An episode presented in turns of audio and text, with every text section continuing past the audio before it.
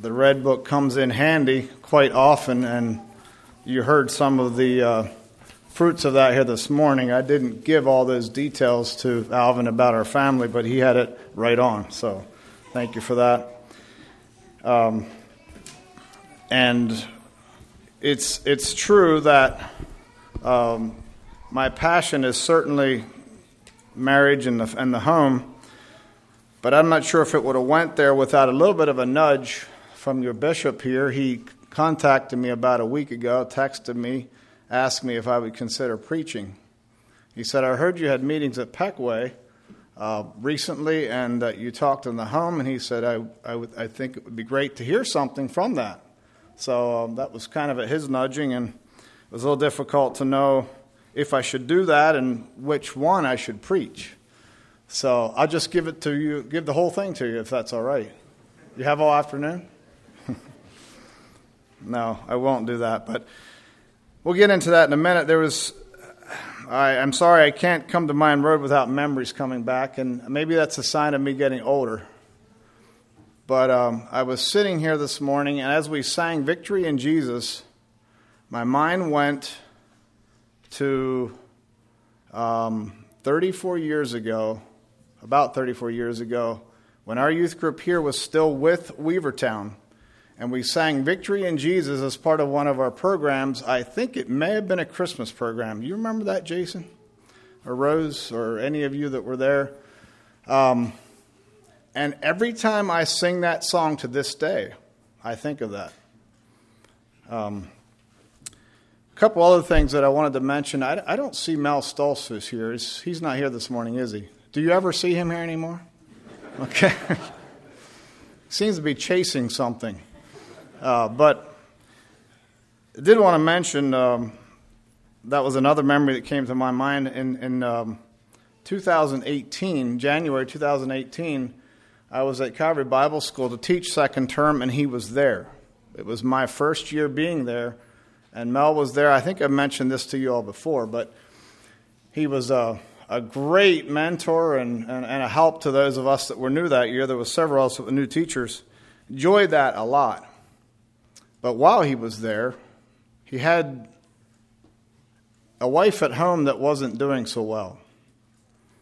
Mary Ellen was struggling with her sickness that she had back then already, and maybe possibly a while before that.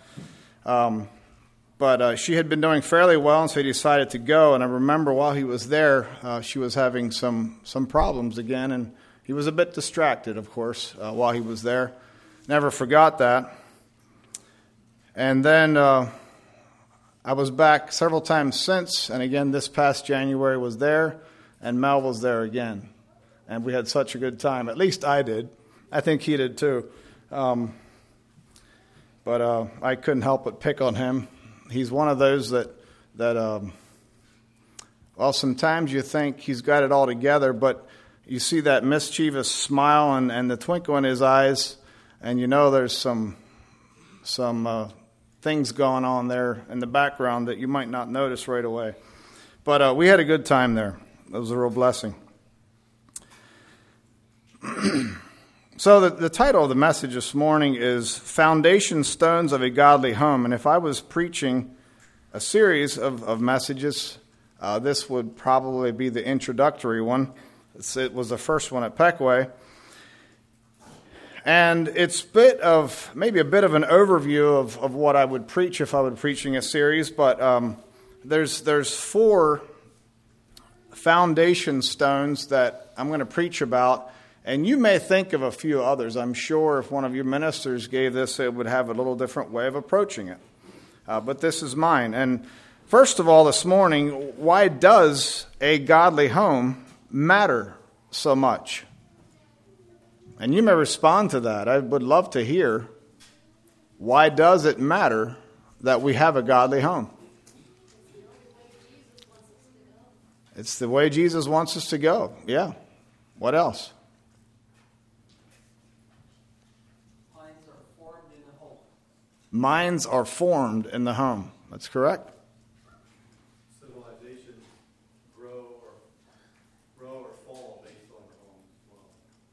Exactly. Civilizations grow or fall based on the home, and I have a statement I think a little later that that would agree with that 100%. Security for our children. Amen. I have four things written down, uh, taken from the Bible. A godly home is God's plan for replenishing the earth, from Genesis 1:28. Uh, I am going to read that, and I'm going to have to be careful on my time here because uh, I have more than what fits real well into the time we have. Genesis 1:28 says, "God blessed them." And he, God said unto them, Be fruitful and multiply and replenish the earth and subdue it and have dominion over the fish of the sea and over the fowl of the air and over every living thing that moveth upon the earth. And I don't know if you ever thought about it or not, but God works mainly with multiplication. Um, sometimes he adds, but if you think about uh, put a seed in the ground, you get many times more seeds from the fruit of, the, of that than, than the, the seed that you put in the ground and so forth. And um, he wants us to replenish and fill the earth. He loves fruitfulness. Second one, a godly home is God's plan for raising up a godly seed, and that comes from Malachi 2. Just read a verse there, maybe. Um, I think I'll deal, yeah. Um, just read verse 15. Did not he make one, yet had he the residue of the Spirit, and wherefore one, that he might seek a godly seed? Therefore, take heed to your spirit, and let none deal treacherously against the wife of his youth. The context here is, is um, a man staying with his wife and being faithful to her because it's, that is a seedbed for a godly generation. Uh, another one, a godly home, is God's plan for showing the world his love for the church. Ephesians 5, look at that a little bit later. And another one is a godly home is a place of warmth, security, love, and blessing.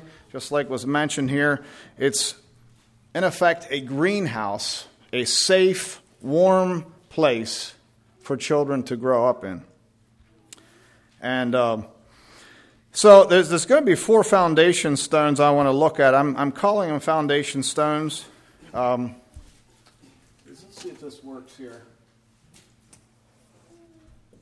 doesn't work too well. But let's just pretend these are stones, okay? Um, it's a little faint.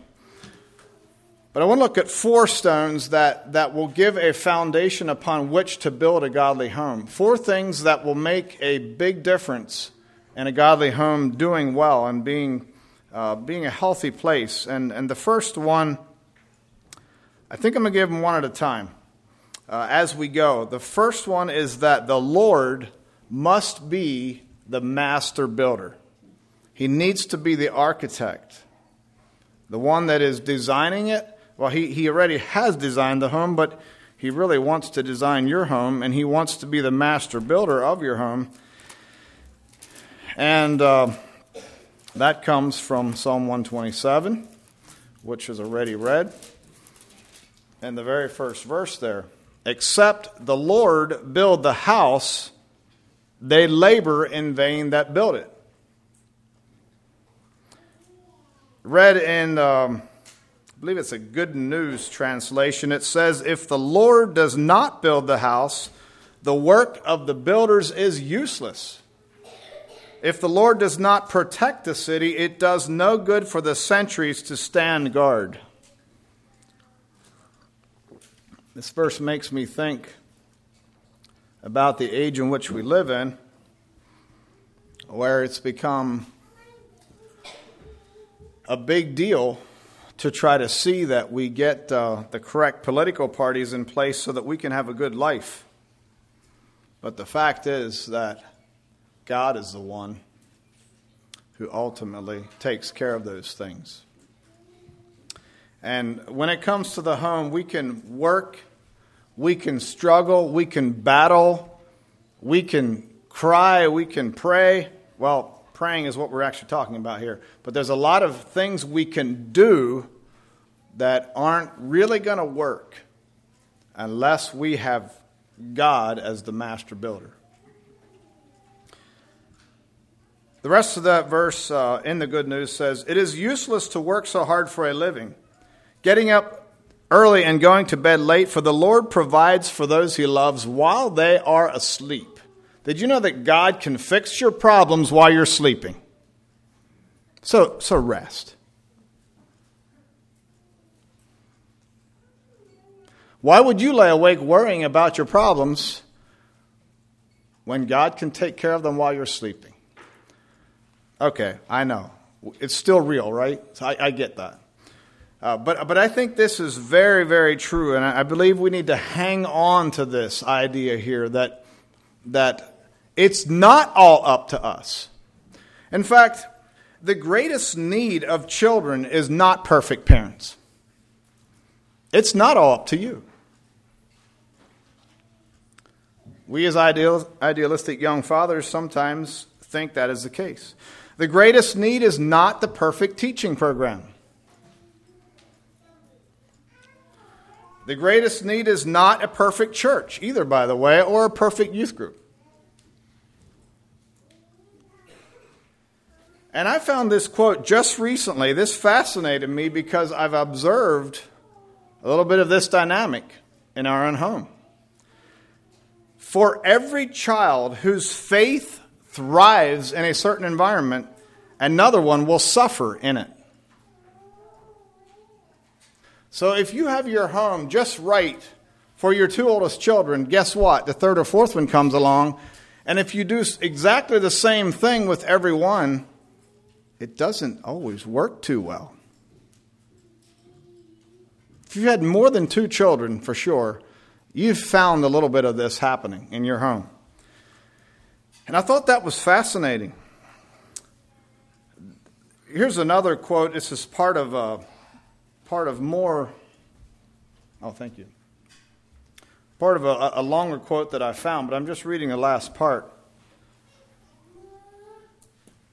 I'm going to put this.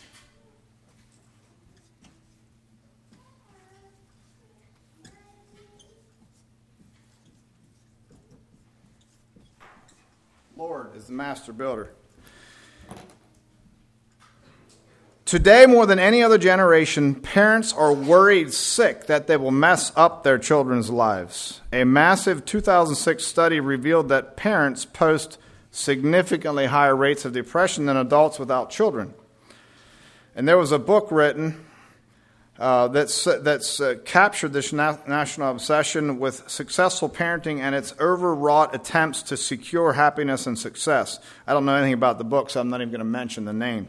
But um, uh, there was a book written where it, it, it, talked about that, it studied that, and, and, they, they saw the obsession we have with, with um, being sure that we as parents do everything just right. Now, I wouldn't be talking, I wouldn't talk about the home if I would think it doesn't matter what we do. So that's not my point.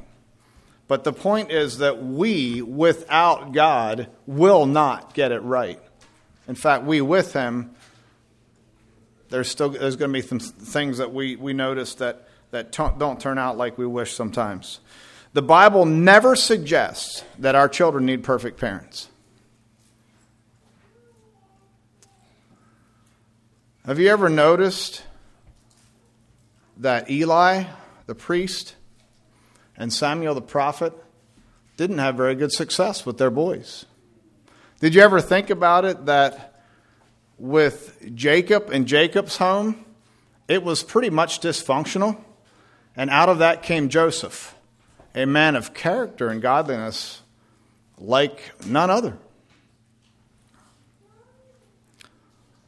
So while you should be doing what you can, it's not all up to you.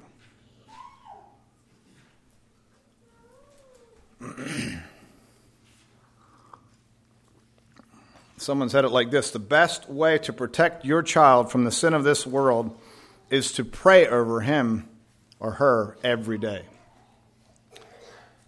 Please do the practical things that are needed. Teach and train your children, but pray. And I'm sure you are. But really, it's not always up to us. A second foundation stone of a godly home is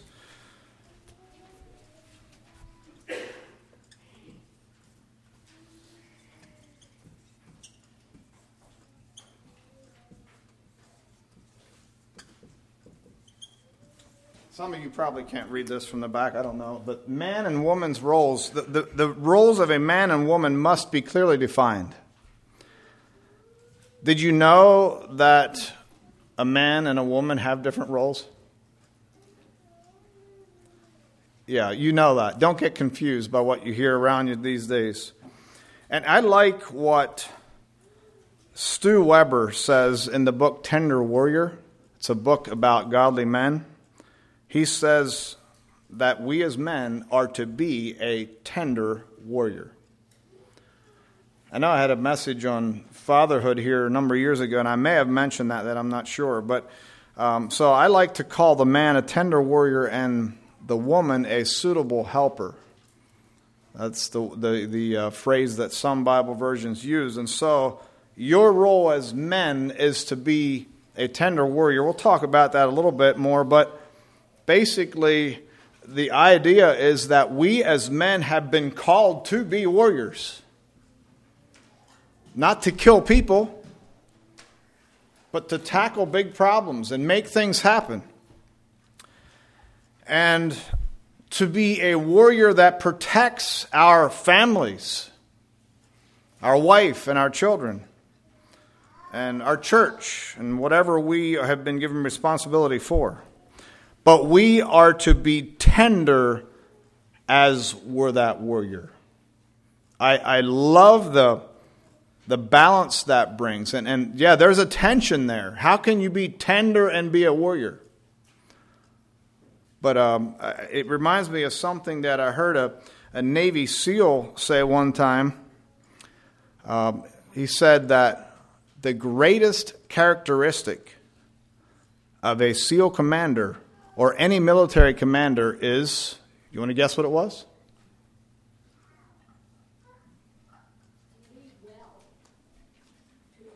Leading well. That's right. But how do we lead well? It's a word that's usually associated with Christian character. Want to make any guesses? Example. Example, yeah, this would be how you'd be an example. There you go.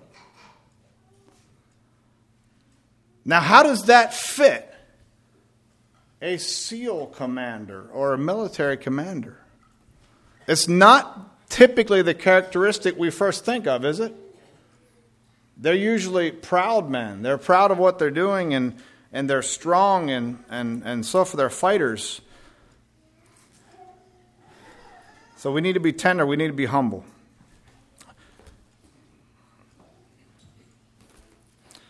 I'm going to go back to Genesis 2 just for a minute here.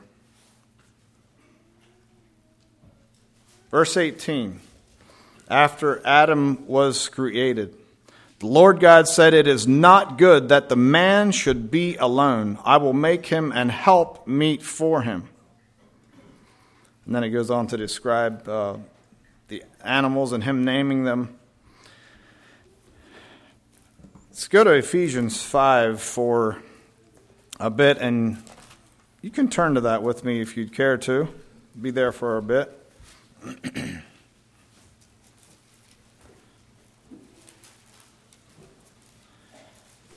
the way I see it, as the more I've studied marriage and the home and tried to figure out what really happened. God created that ideal marriage there in the garden or back at the beginning of time, put them in the garden. And I think we would all agree that it was, it was well done. It was, it was perfect at that time. Um, and then you look at the next number of chapters in Genesis, and very soon we see marriage taking on a completely different form. It was anything but a close knit oneness. It was multiple wives. It was, it was all kinds of interesting family dynamics that God never intended. And throughout the rest of the Old Testament, we see all kinds of dysfunction, and the home became a mess and even God's people. But I think when Jesus came, he, his, his call to us was to, was to to bring marriage back to the ideal it was first intended. It will never be perfect this side of heaven. We all know that. But he's, he's taking it back to the beginning, and he, he tells the people around him that, um, especially the, the Jewish hypocrites, leaders, as they challenged him on things, and he talked about divorce and remarriage and all that, and he said, he said, Yes, you know, I've allowed this, this divorce, this remarriage, and all that because of the hardness of your hearts. But from the beginning, it was not so. And he says, When you marry a wife, you're joined together for life. He, he brought it back to that original plan. And Ephesians 5, I, I believe, paints a picture of that. And obviously, this the last, uh, well, 22 to 33 there's kind of a switching back and forth between this picture of Jesus and the church and a, a husband and wife. In verse 22 to 24, wives, submit yourselves unto your own husbands as unto the Lord, for the husband is the head of the wife, even as Christ is the head of the church, and he is the Savior of the body. Therefore, as the church is subject unto Christ, let, so let the wives be to their own husbands and everything. And so, so here's this picture of, of the man and woman's roles. The woman is to be a, a um, she's to be a man, under the man in role and to be submitting to the man, and the man is to, to love his wife. And we get more of a picture of that as you go down further, um, where it, it, talks about this more. Um, this and this call for, for women to come under their husband is not the idea of them becoming a doormat, something to tramp on or to boss around, or, or they're, not a, they're not a servant or a slave in that sense at all.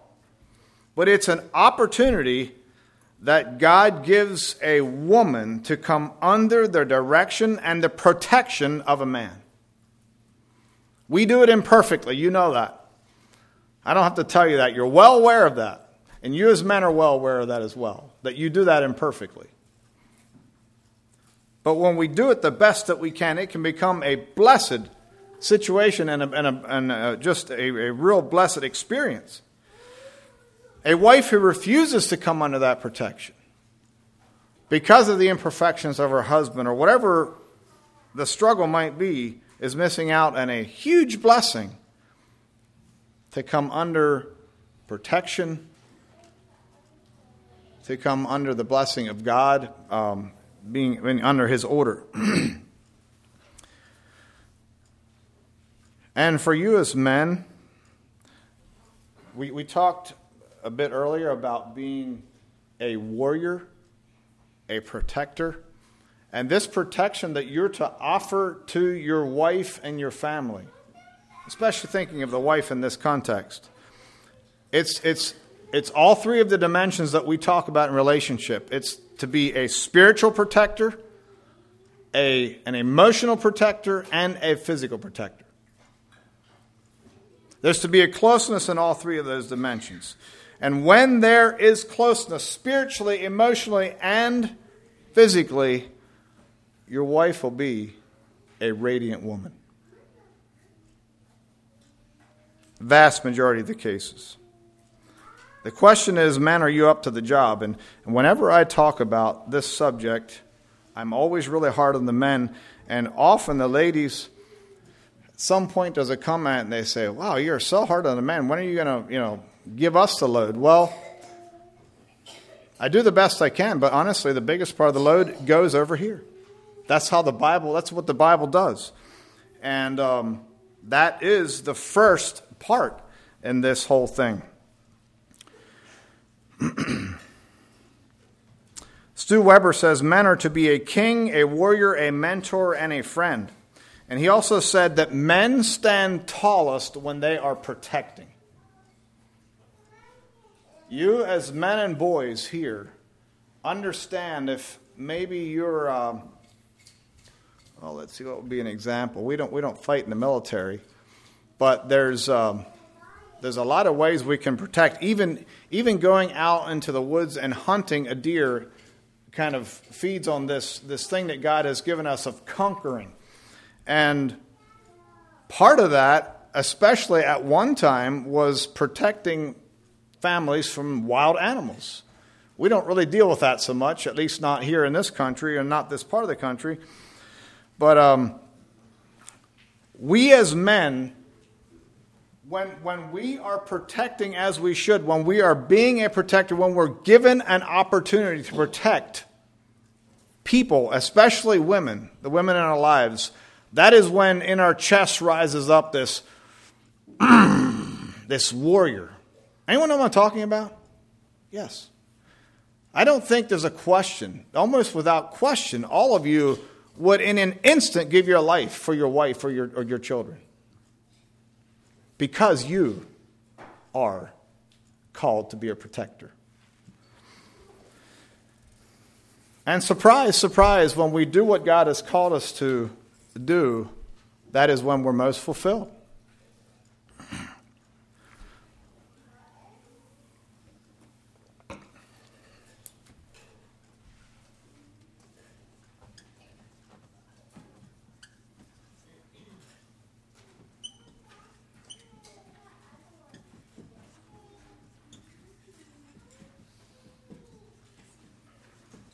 Another foundation stone that I believe is important is that for we as married people, and especially men, our marriage should be our first ministry.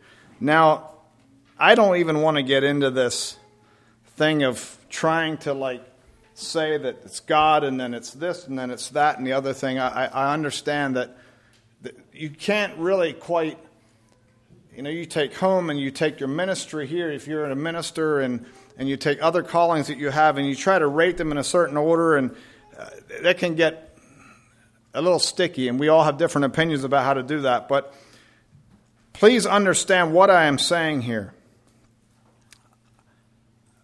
There are young men, and I know one particular situation where this young man made it clear to his wife that his job was number one.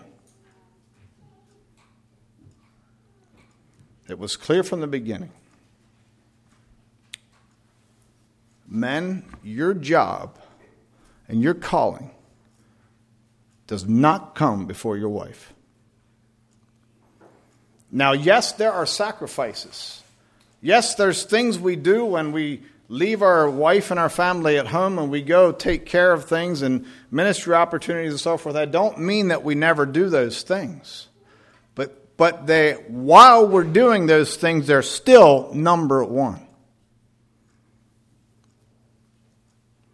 Again, please uh, understand what I'm saying. I don't mean they're before God.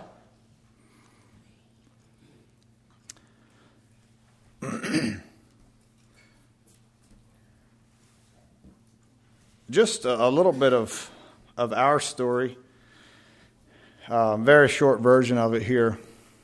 A number of years ago, I realized from things my wife was saying that she didn't feel like she was number one to me. And surprise, surprise, as a man, I didn't know that. I hadn't caught on. I'm sorry to tell you, man, but we don't catch on to things very quick sometimes when it comes to relationships. We're pretty slow to get it. And um, the end of 2014, I became aware enough of this that I decided that I'm going to do some intentional things to try to turn this around. And I wrote down some things that I was going to start doing because this problem, this, this, this thing that wasn't quite right, caused conflict in our home. Yes, my wife and I had conflict. Most of you do too at times. I just know the law of averages says so. In fact, if you never have had any, you, I don't know how well you know each other. Um, if you've never had any conflict, make some. You might get to know each other better. It's not all bad. it's not all bad. It really isn't. It's what we do with that. But, but the fact is, there was conflict happening. It wasn't good. It was not the kind you want to have. And our children were old enough that they were challenging us on this.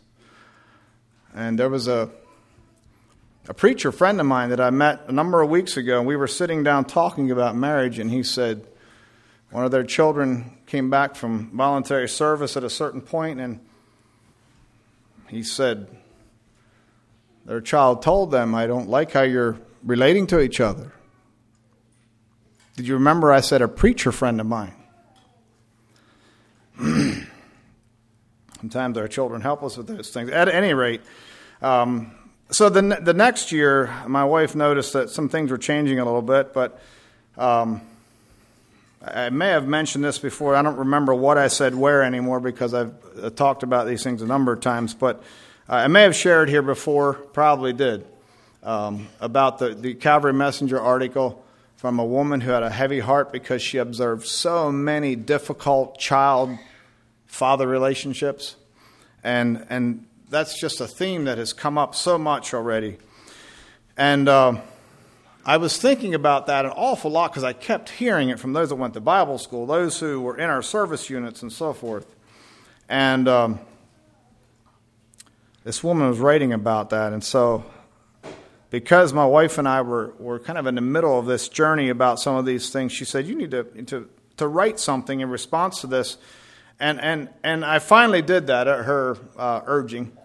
Um, and I didn't know what I was going to write. So I just started writing, kind of what came to my mind. And as I was writing, I don't know where it came from, but this thought began to form. What if these relationship issues that fathers have with their children actually the root cause is the marriage? And that's what I wrote. And I believe it more today than I did then.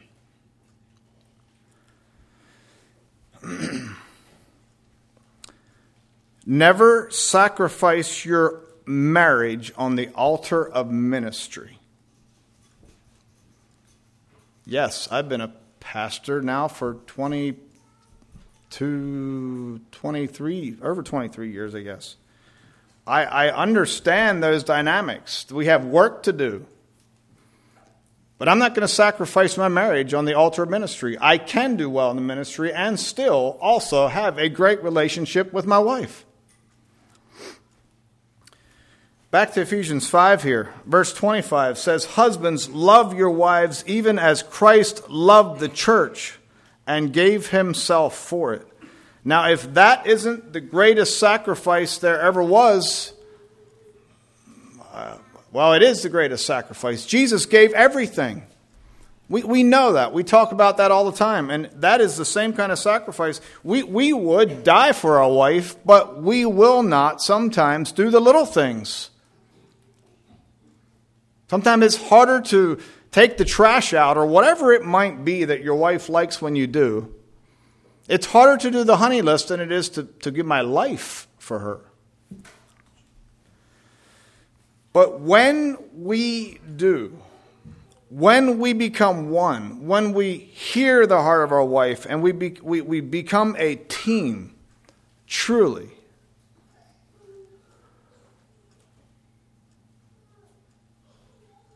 because she is that, she's in that place of importance where she should be out of that freedom in our spirit will come ministry.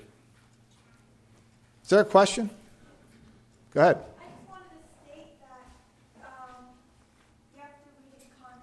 Okay, go ahead.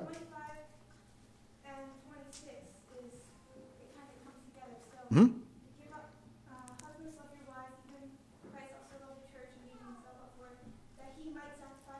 Mm-hmm.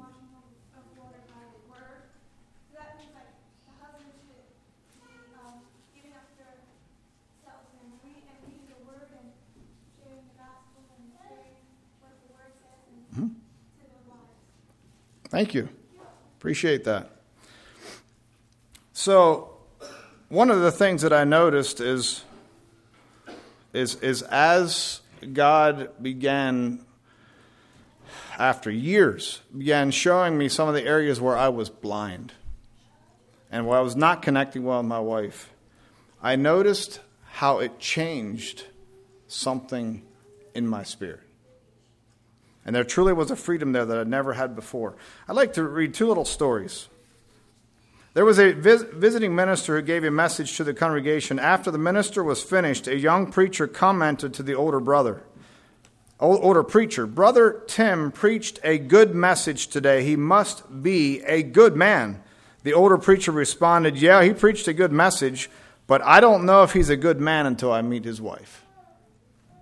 The young preacher had a puzzled look on his face and replied, What do you mean? The older preacher responded again, If her disposition is downtrodden, sad, or she is looking down, then he is not a good man. But if she is full of life, smiles, well kept, and happy, then he is a good man because she is the reflection of his glory. And another one. There was a pastor who had a very successful ministry, and other pastors were seeking his advice during a conference. The pastor walked on stage and spoke a few words, and they were all shocked at his words. He said, To love and honor your wife is the success of your ministry, and he walked off the stage. Just one more comment before we move on to the last one. Why is Satan so bent on destroying your home?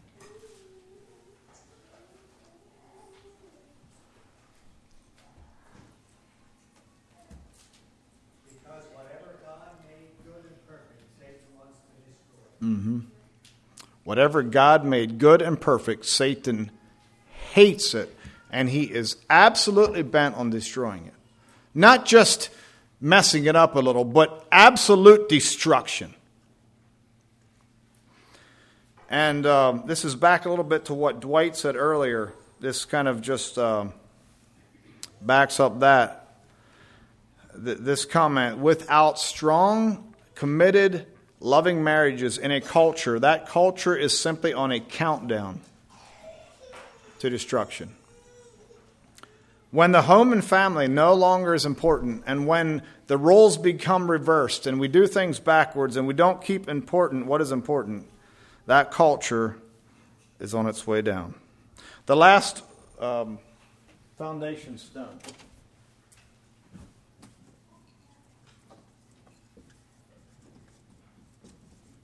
Moral purity. Well, this is obviously a message in itself. Most of these points are. so it's going to have to be it's going to have to be short. But this culture we live in in our country it's a free for all. If you want to taste it, you taste it. If you want to do it, you do it. Whatever you want to do is what you do. You get to do. Uh, that's, that's their way of looking at things. Um, and, and I'd like to talk about moral infidelity uh, just a bit. And the, actual definition of that is emotional or physical relationship with a woman other than your spouse. And one of the, the facts that we hear a lot these days, I'm sure you've heard this before, something similar. Pornographies and fantasies about other women are prevalent in the church. 50% of men, church going men, have addictions in this area something that they're just enslaved to. And Proverbs 6 and 7 talks in detail about the destructiveness of going after a strange woman, one who is not your spouse. There's a place for repentance and forgiveness and redemption after being in those things. But when we experience physical or emotional oneness with a person that is not our spouse, it leaves us less than a whole person. Bible verses we could talk about, and we don't have time. But one of the things I would like to mention about this, we, we think often that infidelity is just simply, you know, kind of something that happens in your mind or an act that you commit. But someone gave this definition, and, and, and I think this is more complete. Infidelity is anything that you do, you see, you read, or listen to that you would hide from your spouse.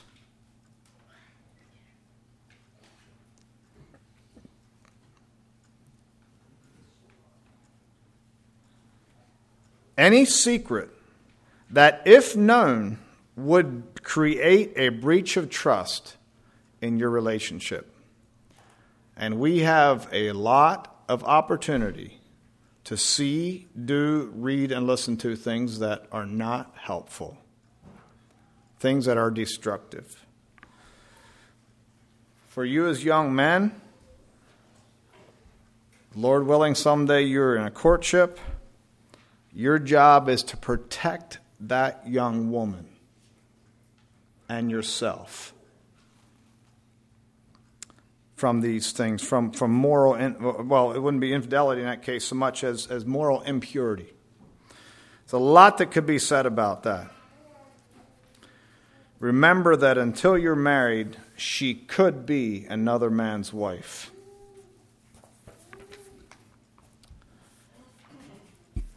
There was a, a young man that I, I knew as when I was a boy. And uh, I learned to know him, went to school with him, and he struggled with this thing of the girls. After we no longer were in school, I didn't see him for a long time. In my youth group years, I reconnected with him. And uh, one evening he came to me crying and he said, The things that I've done morally destroyed a relationship that I was in, completely destroyed it. He just simply didn't have any self control in his dating relationship. And it destroyed that relationship. He later dated and married another young lady. Because of his habits from the past, that marriage was on the rocks. I think ultimately they found help and I think are doing well to this day. But these things are not something to mess with, either as married men or as young single men. Make sure you keep your mind and your heart pure. It's time to close. Let's kneel and pray.